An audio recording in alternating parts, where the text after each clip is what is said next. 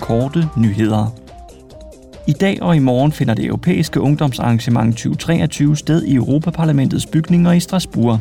Arrangementet omfatter mere end 300 aktiviteter, der kan tilgås online eller med fysisk tilstedeværelse, som for eksempel debatter, netværksmuligheder, kunstneriske forestillinger, sportsaktiviteter og interaktive workshops. Omkring 10.000 unge mennesker fra Europa og resten af verden vil sammen drøfte EU's fremtid.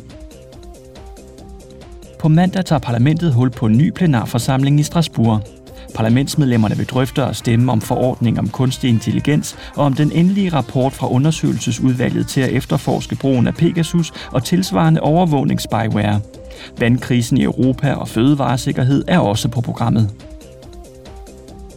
I løbet af plenarforsamlingen vil parlamentsmedlemmerne gøre rede for deres krav til denne måneds EU-topmøde.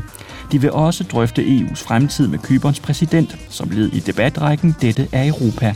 Desuden vil Kosovos præsident tale til parlamentet ved et højtidligt møde.